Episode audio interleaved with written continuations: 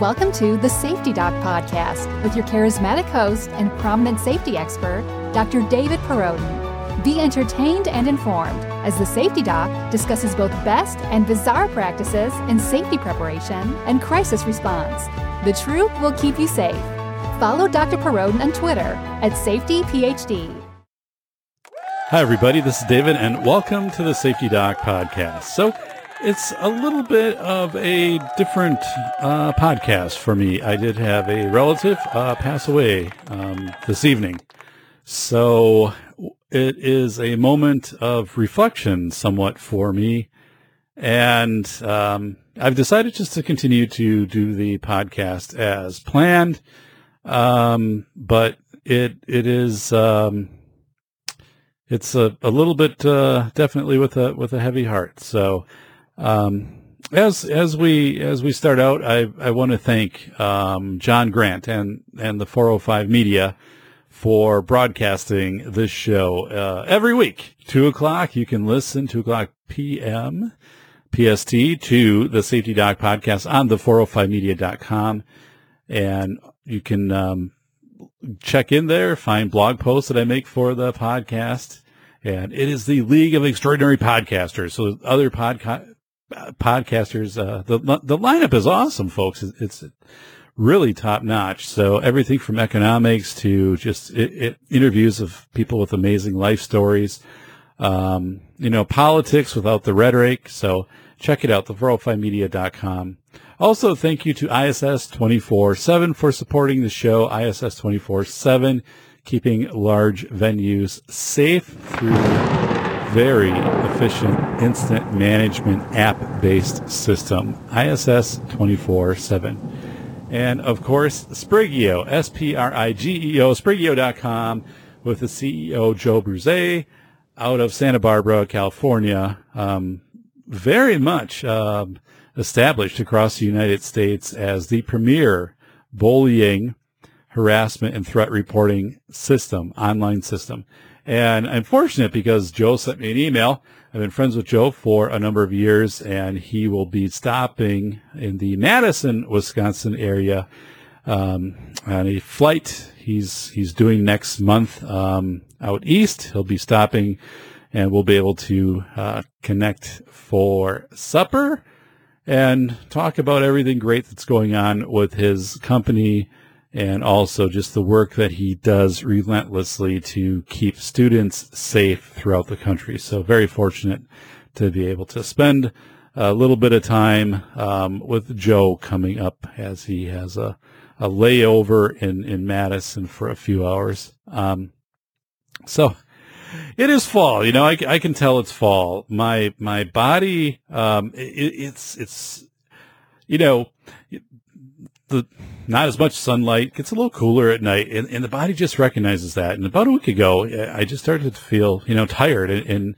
and uh, now i've rebounded. You know i think my body's adjusted to it but it, it it definitely was kind of going into that hibernation mode a little bit. Probably didn't help that we had the eclipse midday throw me off a little bit more but uh, but yeah i'm back. I'm feeling i'm feeling really good. Um, saturday i was out on the bike and got in a longer bike ride um, it was it it was funny because there were a lot of crickets out, and the crickets alongside the road try to kind of hop through the spokes. I don't know how successful they are with that, but um, it, a lot of crickets, and I do love the noise of of crickets. Actually, if I was uh, sitting in my living room and the TV was on late at night, I'd rather turn it off just to crack the windows, open up the porch, and listen to the crickets.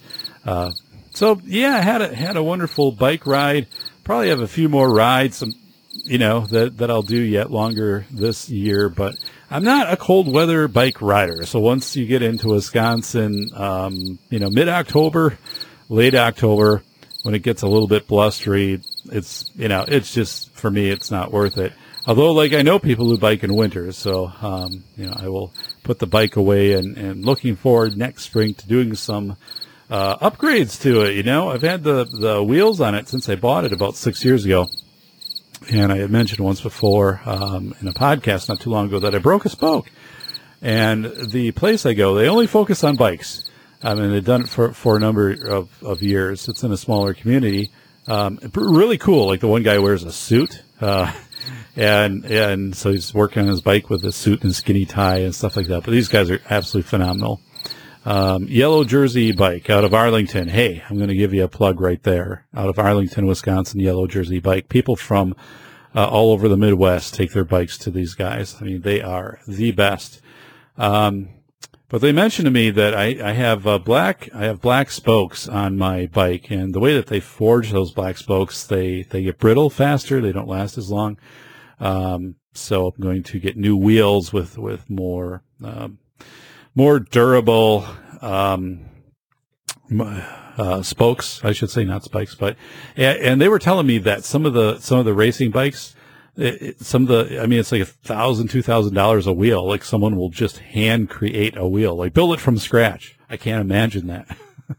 not for me. I'll buy a stock wheel and and uh, and have them, you know, get the tensions, uh, you know, right on it. But um, but yeah, definitely getting into that into that fall mode. Um, so hey, guess what? You know, I run a couple subscription campaigns through Twitter to try to increase the YouTube following, and uh, it's not working, folks. So it's crazy because I'll do this and I'll look and it, there's a lot of retweets and a lot of likes and, and, you know, a lot of impressions, but the numbers aren't going up. So if you can get into YouTube, follow me on Twitter at safetyphd, but get into YouTube and, and please subscribe to the show. Um, I do have it set up as a playlist. This is episode 42. There's a lot of great episodes to listen to. Um, terrific interviews. And talking about interviews, um, I was in communication with Casey Kramer, um, who played fullback for the Tennessee Titans this week. And I will be interviewing Casey. He just, he indicated to me right now is exceptionally busy, of course, with, um, with um, preseason in the NFL and then the regular season starting up. He's on he's um, affiliate with the coaching um, staff and serves, I believe, as the um, as the reverend. I I, I think I, that would be the term, or or pastor for the team.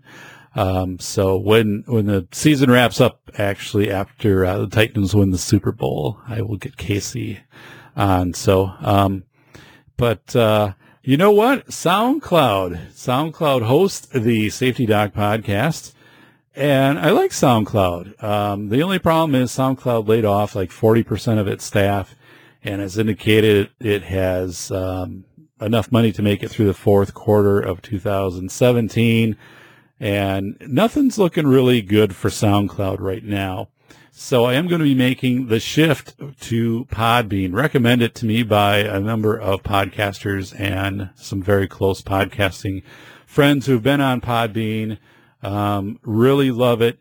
And I need to make sure that I'm off of SoundCloud before that totally gets shut down and I lose all of the content I put on it.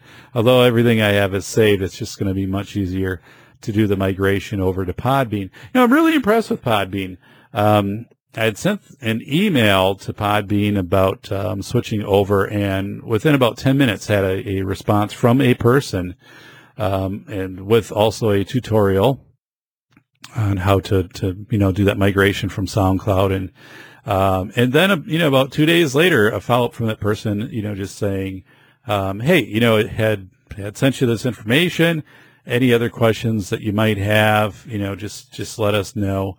Um, so I, am really impressed. I'm impressed with the websites um, that Podbean uses or provides to their their users to host their sites. So I am going to be making that migration. I'll make a formal announcement, but it's probably going to happen here um, in the next, you know, maybe two three weeks. Uh, that I'll be migrating the show from SoundCloud to Podbean, and then um, making all of the links go over to Podbean. The nice thing is Podbean will import all of the SoundCloud shows, so everything will just be over there. But for now, um, the show's still on still on SoundCloud. Um, had something really interesting happen uh, today. So at work uh, in the morning, uh, we had a fire. The fire alarm sounded, and everybody went outside. I am in charge um, of my wing of the campus, you know, where I work which is pretty substantial. It's a quarter, quarter mile long building. And, you know, everybody got out, had my two-way radio, but I wasn't aware that there was going to be a drill today. So, you know, threw me off uh, uh, uh, just a little bit because usually, of course, I'm aware of that. Um, but we got outside and, and we're all waiting for the all clear. And I'm doing a, you know, first I'm checking out my wing to make sure it's clean. Then I, I every, you know, everybody's gone, doors are closed, get outside and, um, and I'm on the radio and, and everybody's checking in, you know, that they've been evacuated. And, and about a minute later, fire trucks come screaming down the road, you know, and, uh, and, and pull up. And I'm like, oh, this is, this is a little more, um, than, you know, just, just a drill. So I, I checked in and what had happened is they're doing some asbestos abatement in the building and they have a hallway that is completely, you know, taped off and sealed and they do the, you know, the, the proper ventilation to make sure that, that no particulate matter gets out into the rest of the building. But they have a sensor, um, in, you know, a smoke sensor or, or whatever up in, in that section that they were working on. And they have a cover that they put over it when they do the work to prevent the sensor from being triggered. And somehow that cover got loose. And when they were doing the work, they didn't notice that it had come loose. So, um, the fire department, um, you know, came in the building and they can identify right away, you know, which alarm set it, set it off and things like that. But a little, little bit of extra assi- uh, excitement whenever you see, you know, the fire trucks roar up in front of the place where you, where you work. So, um, but really kudos, uh, to, to our staff for doing everything that they needed to do. And it was, it was yesterday that we did an in-service that actually I gave on um, facility safety, and we had we had covered this this kind of very scenario of you know when you have when you have drills, for example, you know you you have fidelity with the drills. So if it's a fire drill, you get out to where you're supposed to be. If it's a tornado drill, active shooter, whatever, you you just don't um, you know ignore those things, which some institutions do. And uh, so I was I was really happy with how everybody responded to to that today. So um, we are talking today.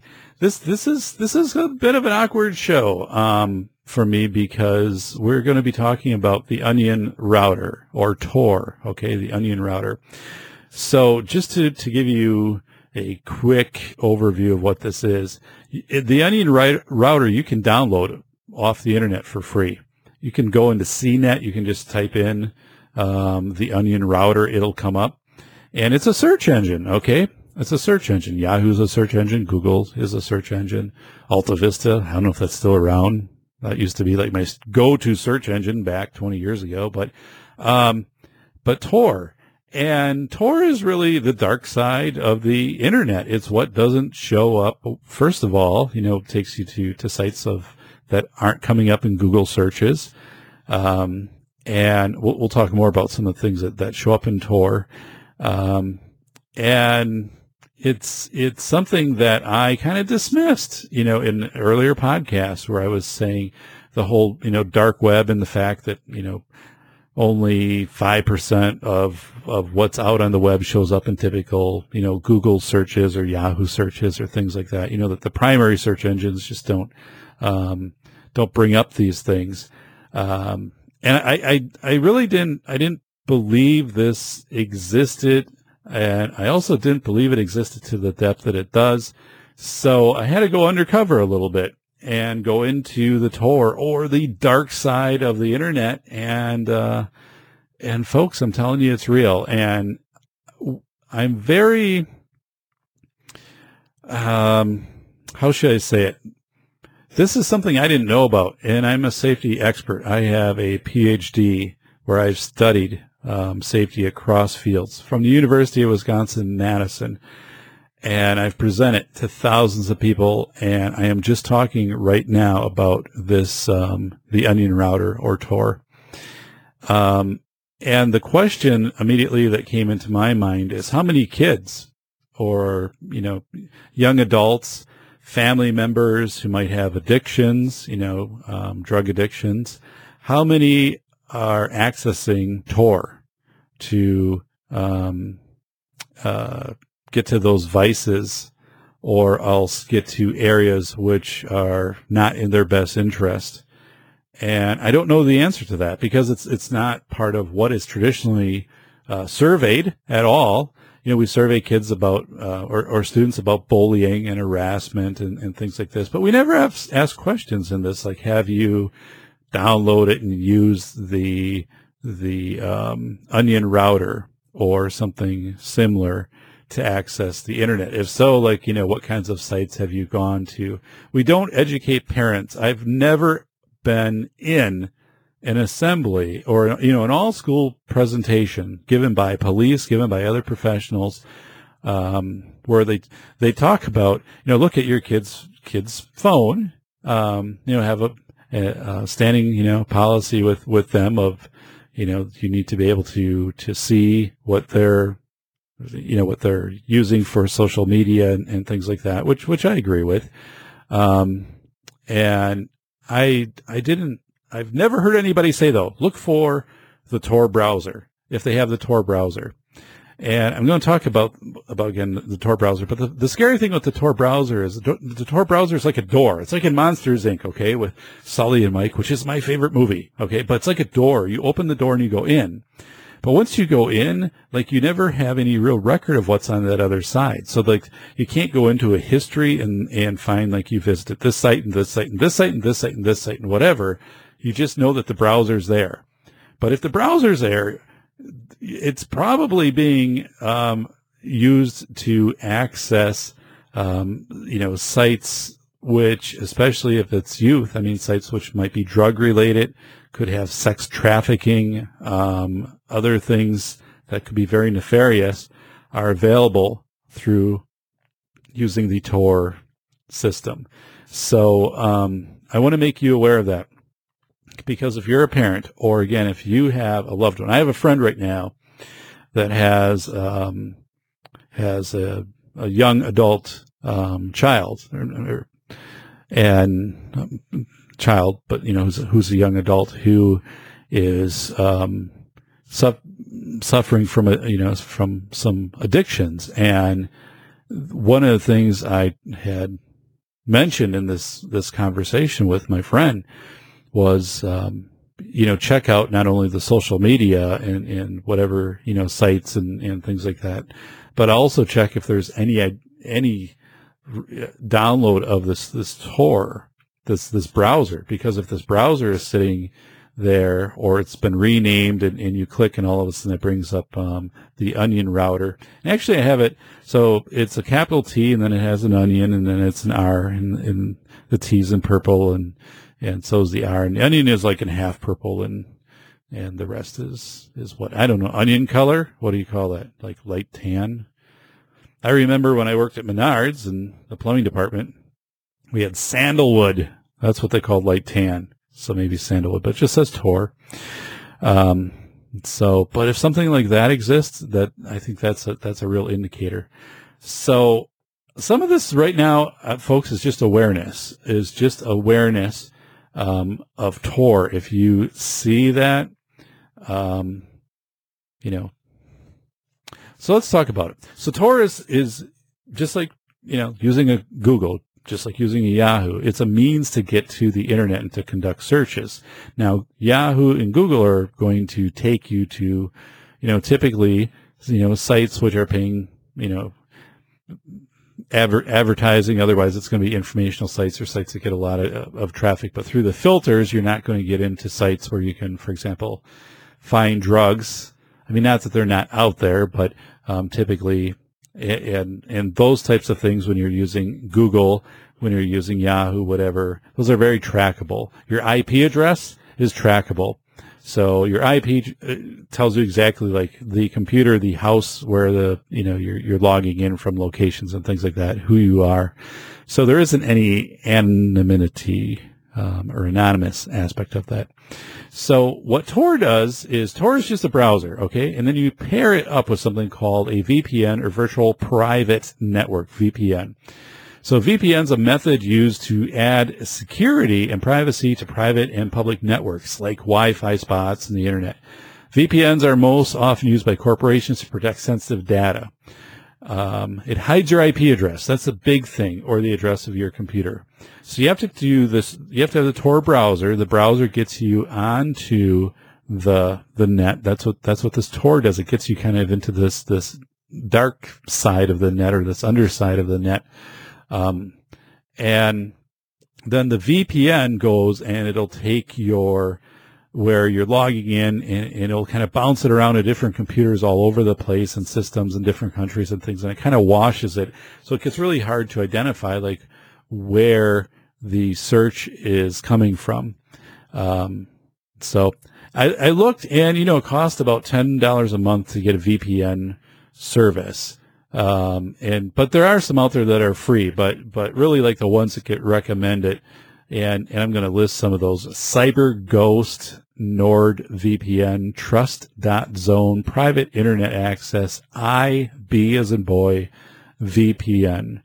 Um, I'm going to give some links out to where some of these things are. And I'm not doing this so you can all of a sudden say, oh my goodness, now I can access this whole side of the internet that I didn't know was out there. But I want you to be aware of this because from a safety aspect, um, I really am nervous as to how much of this is being accessed by youth. We don't have studies that indicate that at all. We we we have, and a survey is not really. Uh, kids aren't going to be truthful to you in a survey. You'd have to get this through um, some kind of qualitative process, such as a focus group with kids, um, and and that's probably the the only the only way you're really going to get some identification if kids are are accessing into Tor and then using a VPN. But I wouldn't put it past some kids and young adults that they're doing this. And even if you have someone who is again suffering from some kind of addiction, heroin addiction, trying to find you know drugs um, that they can use this uh, Tor, also use a VPN then to access sites which sell this stuff or can arrange um, for pickups. So now I'm talking about the bad side of Tor.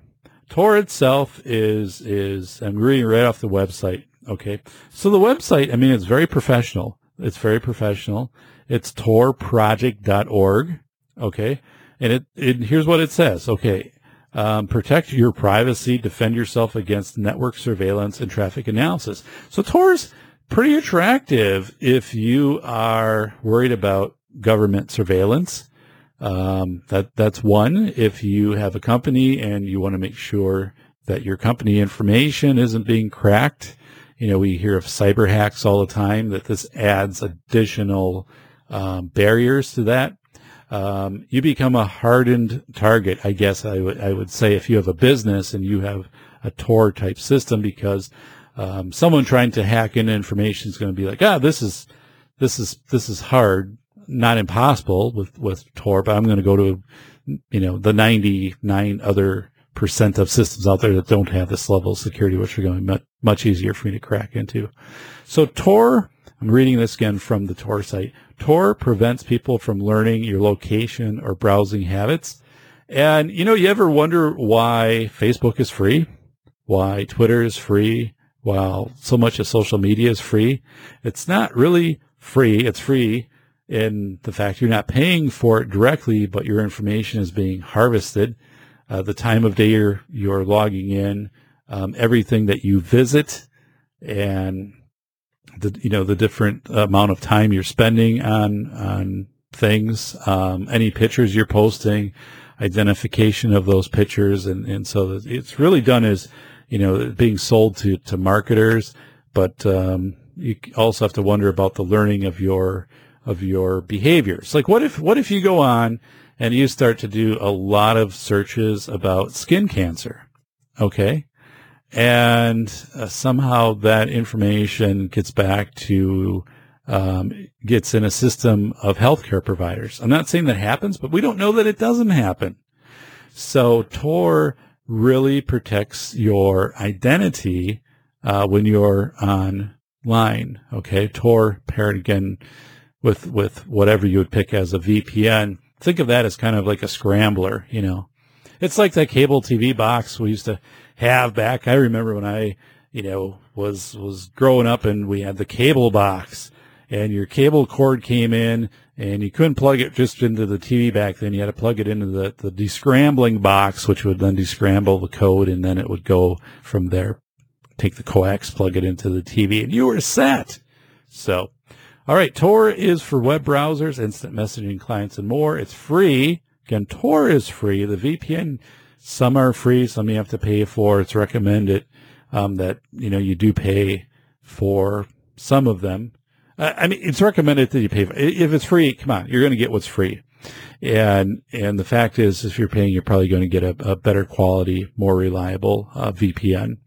So it's um, available on Windows, Mac, Linux, Unix, and Android. What is what is Tor? So it's a free software open network helps you defend against traffic analysis, a form of network surveillance that threatens personal freedom and privacy, confidential business activities and relationships, and state security. Wow. So I think of like Edward Snowden and what he had shared with the NSA leaks and would guess that, um, you know, Edward Snowden would say, yeah, you know, get a, get a Tor browser and, and pair it up with some kind of VPN, um, to at least make it harder for you to be, um, typically under surveillance or to have your activities online tracked. You might say like, you know, I have nothing to hide.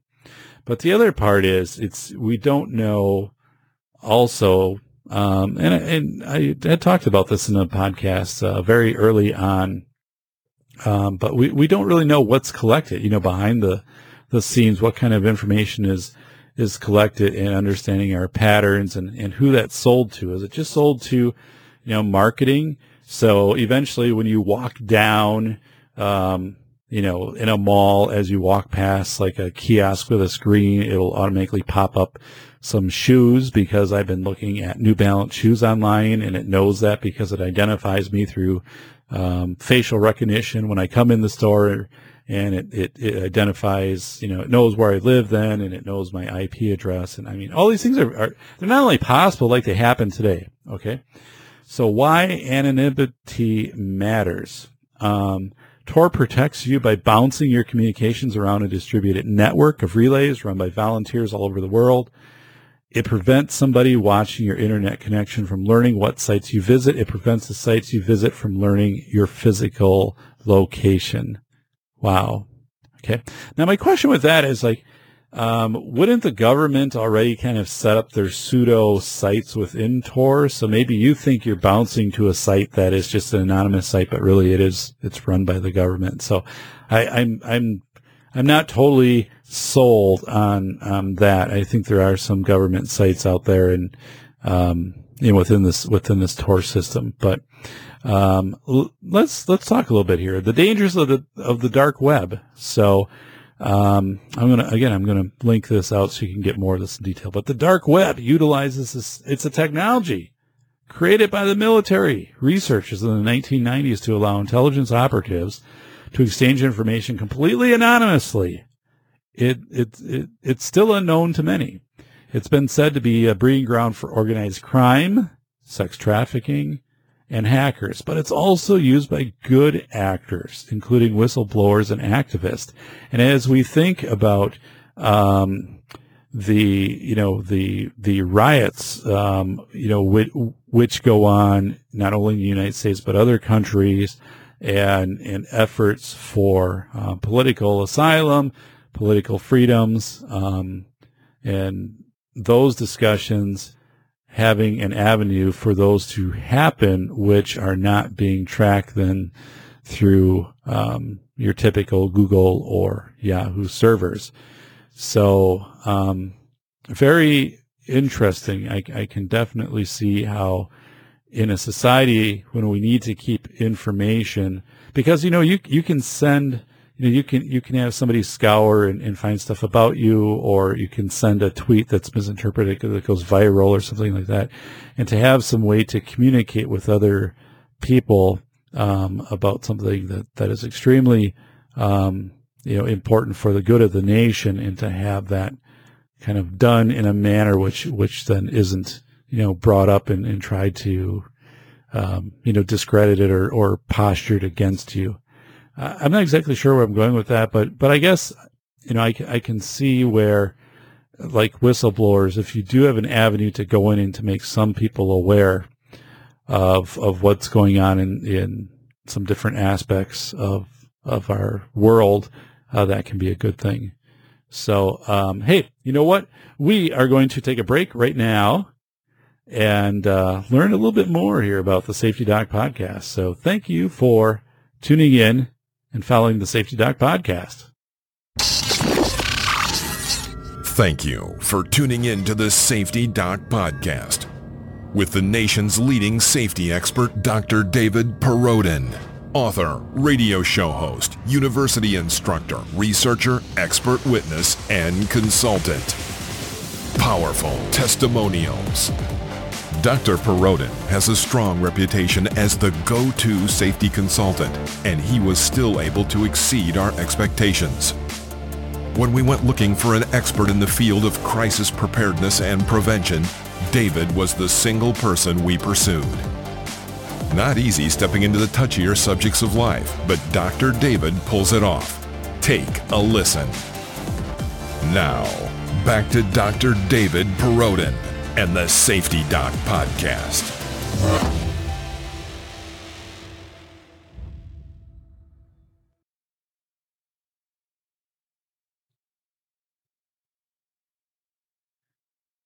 All right, welcome back. Guess what? The Tor project. You know what? During the break, you went and you downloaded it. I know you did. Okay. All right. It's actually Tor, the Tor browser is a version of Mozilla Firefox. Okay.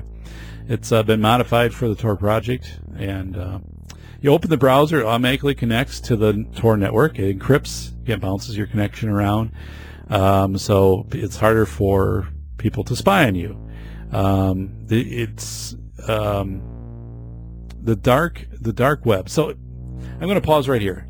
So I checked this out. Okay, I didn't check it out on my computer. I checked it out on someone else who uses who uses this regularly uses this because they're in the IT industry, and they said, yeah, absolutely. Like I I completely use Tor to navigate the internet because I, I don't want my stuff tracked and their position to me was, Dave, you can still, this doesn't protect you from surveillance necessarily if someone, NSA or whatever, is trying to, you know, locate you, but it, it, it decreases your likelihood of being a, a target, um, for tracking and, you know, fraud and, and marketing and, you know, all those cookies type things that we see out there of the sites that you go to and you have no idea like they've been tracking every single thing that you look at. Um, so but yeah um, perhaps the best known anonymous browser you know tor it's a platform that supports 60,000 services like websites and chat services it it's legal to use tor okay you can legally use it. You can download it right from the Tor website, torproject.org, off of CNET. CNET did a review on it kind of, you know, the thing with CNET is they said it's, they liked it for the aspects of what it was supposed to do, you know, kind of keep you uh, from being recognized on the internet. But they said it's also pretty slow. Um, even if you have a fast machine and fast connections, because it washes you through so many different computers and all over um, not only the country but the world to provide this anim- anonymity um, aspect that it slows down. So it's not the speedy speedy process. Um, so anyway, uh, it does contain illegal content. So you can hire an assassin on Tor. Uh, you can buy drugs on Tor. Um, it has sites for um, in, inventory sites, you can quickly bring these up. Um, and it is it's pretty scary because uh, what my my friend was saying, yeah, you know, if we clicked on this site right here, like this would instantly become illegal. like if we clicked on this site and started to do some inquiry here, like we've crossed into the boundary of, of now illegal activity. And if this was detected, I mean, we definitely would be in trouble for this, which we didn't do. But, um, again, I was just amazed at how much of this is out there. Um, so I'm going to talk about what you need to know about Tor. Five points, okay, about Tor. One is it protects the identity of the user through hopping across devices worldwide. Five things about Tor. That's number one. Number two, to find a site on Tor, you need to know the address of the onion service. So, you know, it is dot onion is where it's, it's going to be located. Anything with a dot onion, that is a, something is on the dark web, you can access it through Tor. It's not going to show up in your other browsers.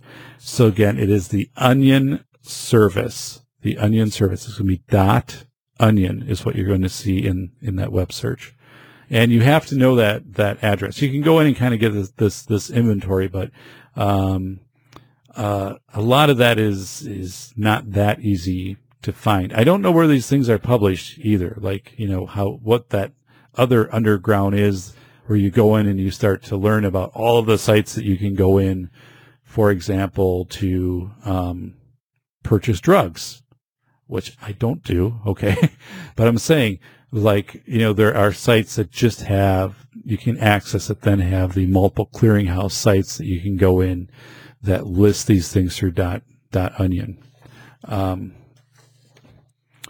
Number three here on our five things you need to know about Tor. Less than half the activity on the dark web is illegal. Okay. So there are legitimate reasons, you know, people use Tor. Let's talk about journalism. So if you're a journalist, you need to communicate with whistleblowers safely, kind of like an NSA type of thing, or it could be something going on with your, with your corporation. It could be for political reasons and you need to communicate uh, under the radar. You can do it through Tor non, you know, government workers abroad use Tor to connect to their home website, so they're not tracked. U.S. Navy intelligence, um, they use Tor for uh, gathering intelligence for missions. Um, and sometimes, you know, people just go on to Tor for anonymous forums. So if they've, if they're survivors, if they've been, been victims, um, they go there to seek support on forums where they have a high sense of security knowing that their information isn't going to be located. So that someone's not going to be able to track down an IP address and, and track them down. So if they've gone through, you know, some horrific, you know, survivor type event, um, you know, uh, it is, it's an avenue where they can get in and they can get into some, some, you know, very, uh, very, very raw chat forums, which, which could be therapeutic for them. So now again, this is, I would say, I wouldn't suggest anybody goes to Tor in order to do these types of things. I mean, because you never know who's on the other side. It's one thing if you're, you know, working through a, a therapist or, or something like that. Um, but if you're trying to get counseling and, and things like that by getting into these, these chat forums through Tor, um, and you're like, well, you know, this way someone's not going to know my IP address and, and try to find me or stalk me or, or this information could somehow, you know, surface because it's been saved and, and it could come back to, you know, hurt my reputation or whatever. Um, this isn't, this isn't to replicate professional therapy. So I, I don't, I don't think that's a, that's a great legitimate reason to use Tor. Um, and I wonder right now, we have so many marches and, and, and riots and riots that turn violent in these kind of flash mobs. And a number of, of these things happen through, you know, very overt social media and through, you know, texting and Facebook posts and, and whatever, you know, some of, of that stuff. But I wonder how much of this stuff is really happening behind the scenes, uh, under the cover of the dark web. I don't know. So number four, okay. The dark web was originally meant to safeguard government communications. This is something you didn't, this is how it started. Onion routing was originally developed in order to protect intelligence communications online. The United States Naval Research Laboratory created Tor in the mid 1990s. The project was transferred to the Defense Advanced Research Projects Agency, DARPA, in 1997, underwent its first round of software testing in September of 2002 and then it was publicly launched, okay, in 2002. So it's been around since 2002 um, that we've been able to access it for free in, in the public. Anybody can volunteer to be a part of a Tor, um, part of part of the network. Okay, so you know, it's like I could get my my computer, and my computer could be you know one of uh, the the thousands or tens or hundreds of thousands I don't know that are in this Tor system. So you know, somebody from Denmark trying to use, you know, Tor to be anonymous, um, and, and they're sending out something and it's being bounced around eight different computers, it, it could go off of mine as as one of them. So I don't know what that means for you as then having your computer in that relay system, if that puts you at some risk for that. Um, so I, I, I don't know. Now the goal with Tor is to get more people to use Tor and to make their computers available for Tor because then it's going to speed up the network. I remember a couple years ago, um, actually was, more than a few years ago. I'm just grabbing for a book here. And, uh, there, I, I think it was a SETI, the search for extraterrestrial intelligence, had so much information that it, it just overwhelmed their computing systems. And what they would do is they, you could log in and set up a SETI account and then they would allow you to download pieces of information and some software. So you could analyze that on your own computer and then like upload it. So they basically had all these computers. This is years ago, maybe like 15 years ago. I mean, now they've got all the power, you know, computers have advanced, but back then, like all the information was overwhelming the systems. So, you know, they just would, would tap into everyday citizens and say, Hey, you want to help us out? You never knew what it meant. I mean, cause the stuff came in it was just binary stuff. Then it got processed and got, you know, brought back into their systems. So, um, guess what, folks? It is trivia time here on the Safety Doc podcast, which means we are going to have some pretty awesome trivia. So welcome to trivia time and dun dun dun dun dun dun dun dun dun dun. Yeah, here we go. All right, some trivia. The word pencil is Latin for little tail.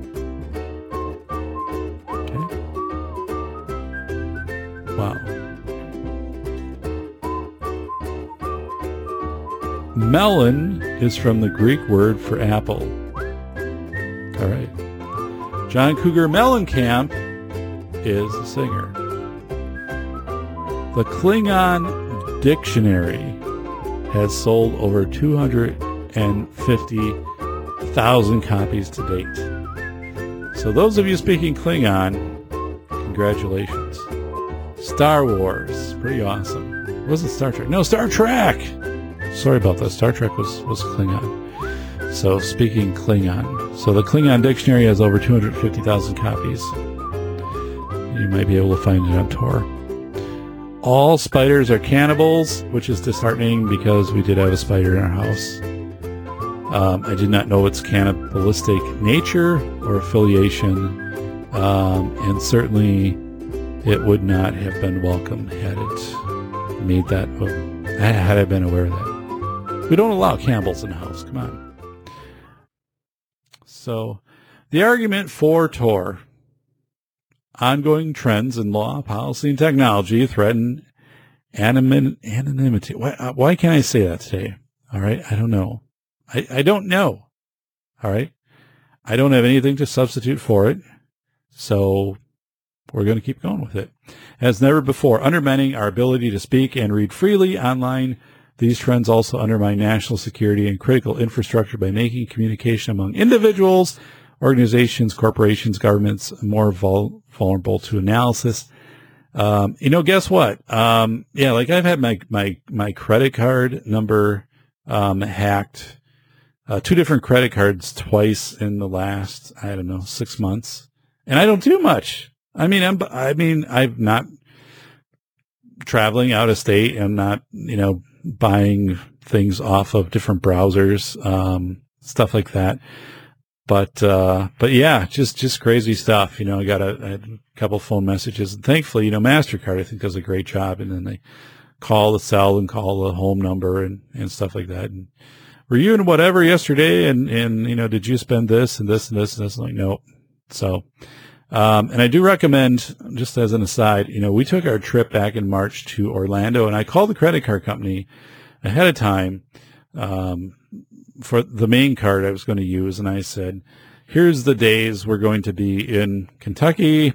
Here's the days we're going to be in Florida, um, Alabama, and and so forth." Um, you're so you're going to see charges on my card. They're likely going to be things like, you know, gas station, restaurant type stuff. Um, you know, when I'm at these these locations. And and the cool part about Disney is when you're down there, like you can buy things. You've got your Disney band, so it just kind of charges it back to you. So then at a later date, you get like the charge from Disney. Um, but but yeah, I said so.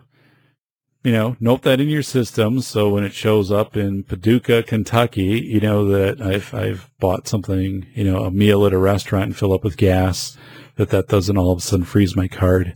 Um, but I'm not going to be doing anything crazy like going to Best Buy and, you know, picking up a 500 inch LCD TV or something like that, you know, any type of, of retail shopping. So, um, yeah, definitely do that for your own safety because that's a bad, bad feeling when you get that call. And then, you know, and, and when you call back, always use the number on the back of your credit card to confirm that, you know, indeed something is up so yeah, calling that number and they're saying, yeah, here, here are the charges. But again, MasterCard has been great about that.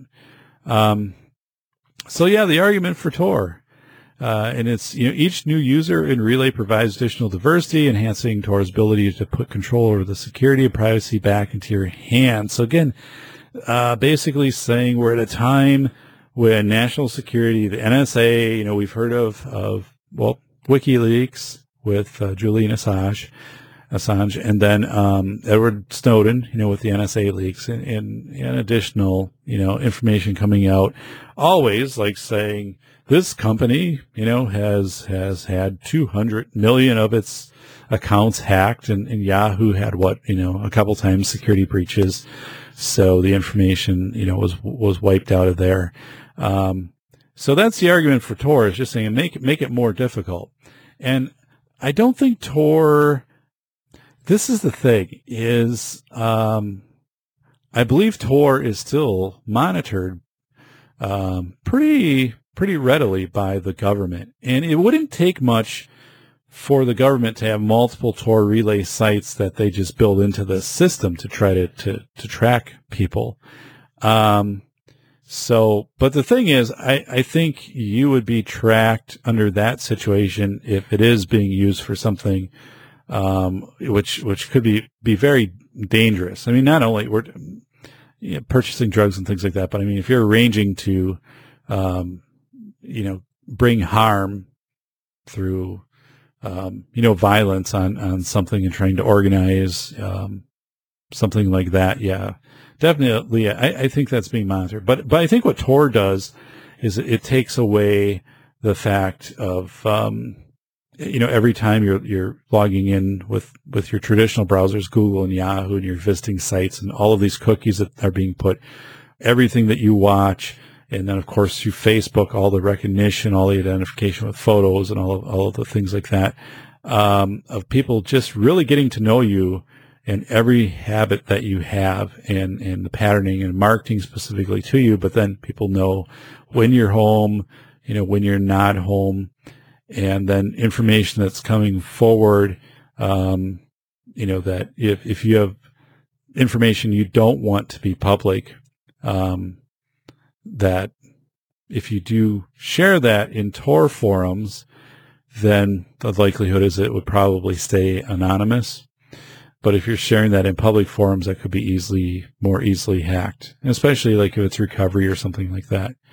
So I'm, I'm going to go back though to, to my original kind of intro in this in just a second, because guess what? We are going to hear a little bit more about this awesome show here, the Safety Doc podcast. Hey, subscribe, get in to Twitter and follow at Safety PhD. Go in and, and subscribe on YouTube. Come on. Get the subscriber numbers up. Thank you for tuning in to the Safety Doc podcast with the nation's leading safety expert, Dr. David Perrodin, author, radio show host, university instructor, researcher, expert witness, and consultant. Powerful testimonials. Dr. Perrodin has a strong reputation as the go-to safety consultant, and he was still able to exceed our expectations. When we went looking for an expert in the field of crisis preparedness and prevention, David was the single person we pursued.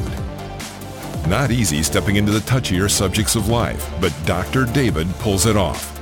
Take a listen. Now, back to Dr. David Perrodin and the Safety Doc Podcast.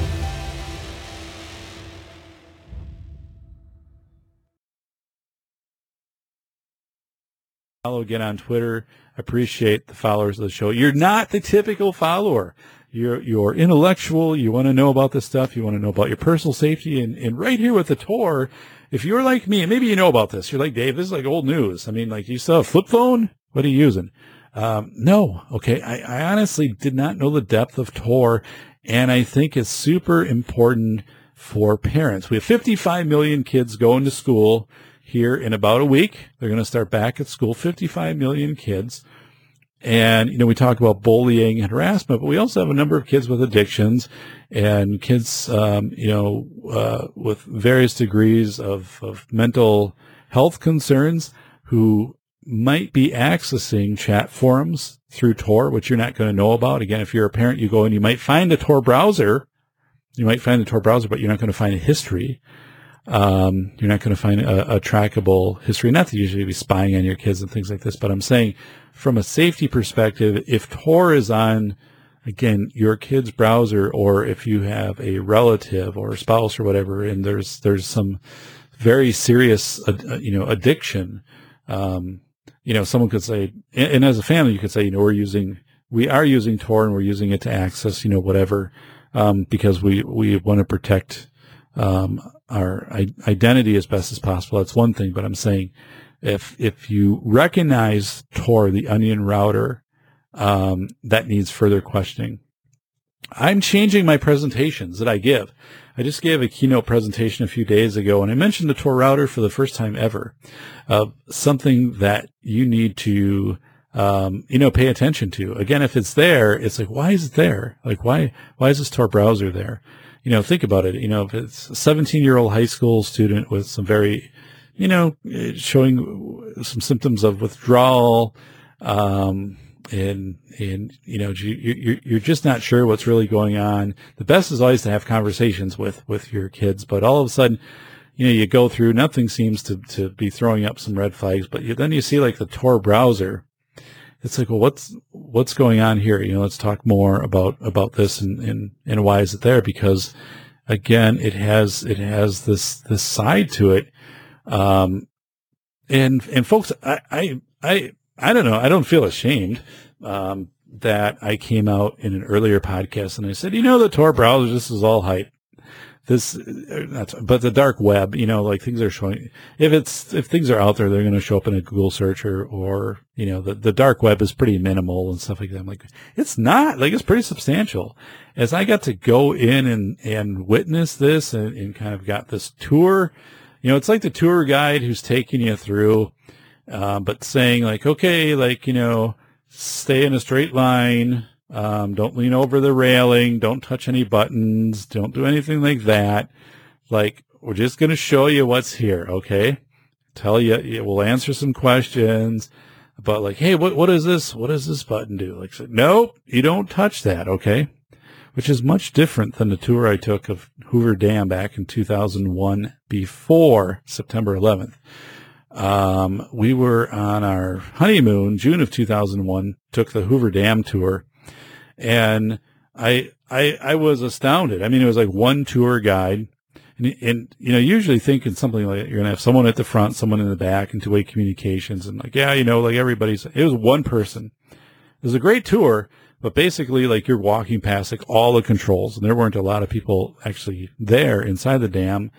And, you know, you could have easily like pulled levers, done things. I remember that kind of at Alcatraz too. Now that you wouldn't have the same effect, but, um, we went to Alcatraz. I mean, this was years ago.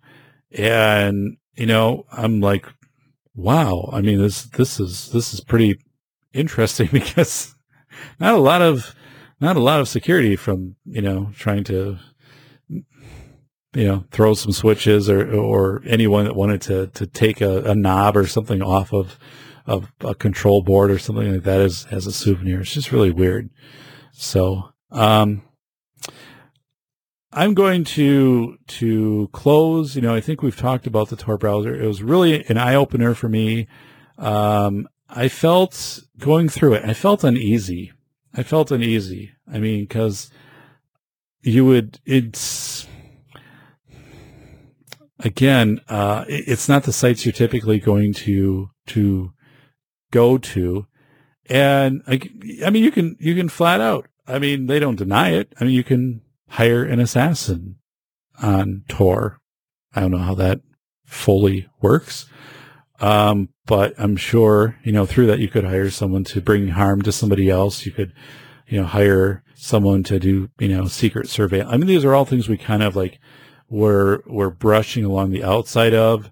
Like, you know, you could click here and this could take you in and whatever, but it's one of those things too where my friend is like, once you click here, you know, like if this, this, this page where it's like you can find an assassin, like once you make that click, you know, now you've just opened yourself up for if there is government watching on the other side, um, that you've, you, you might get a knock on the door or, or something like that. Um, and, and again, of course, you know, I, I think all of that is horrible, but I mean, it, it was right there in, in black and white. And how much of that is legit and how much of that is, is not legit, you know, is scheming so people go in there and, and, you know, give their money away, you know, just, just as a lot of that stuff is on the internet. I mean, back when the internet first started, when I went to UW Superior, um, I, I, stayed up in the dorms. It was the summer of like two, 2000, I think. I was finishing up one of my master's degrees.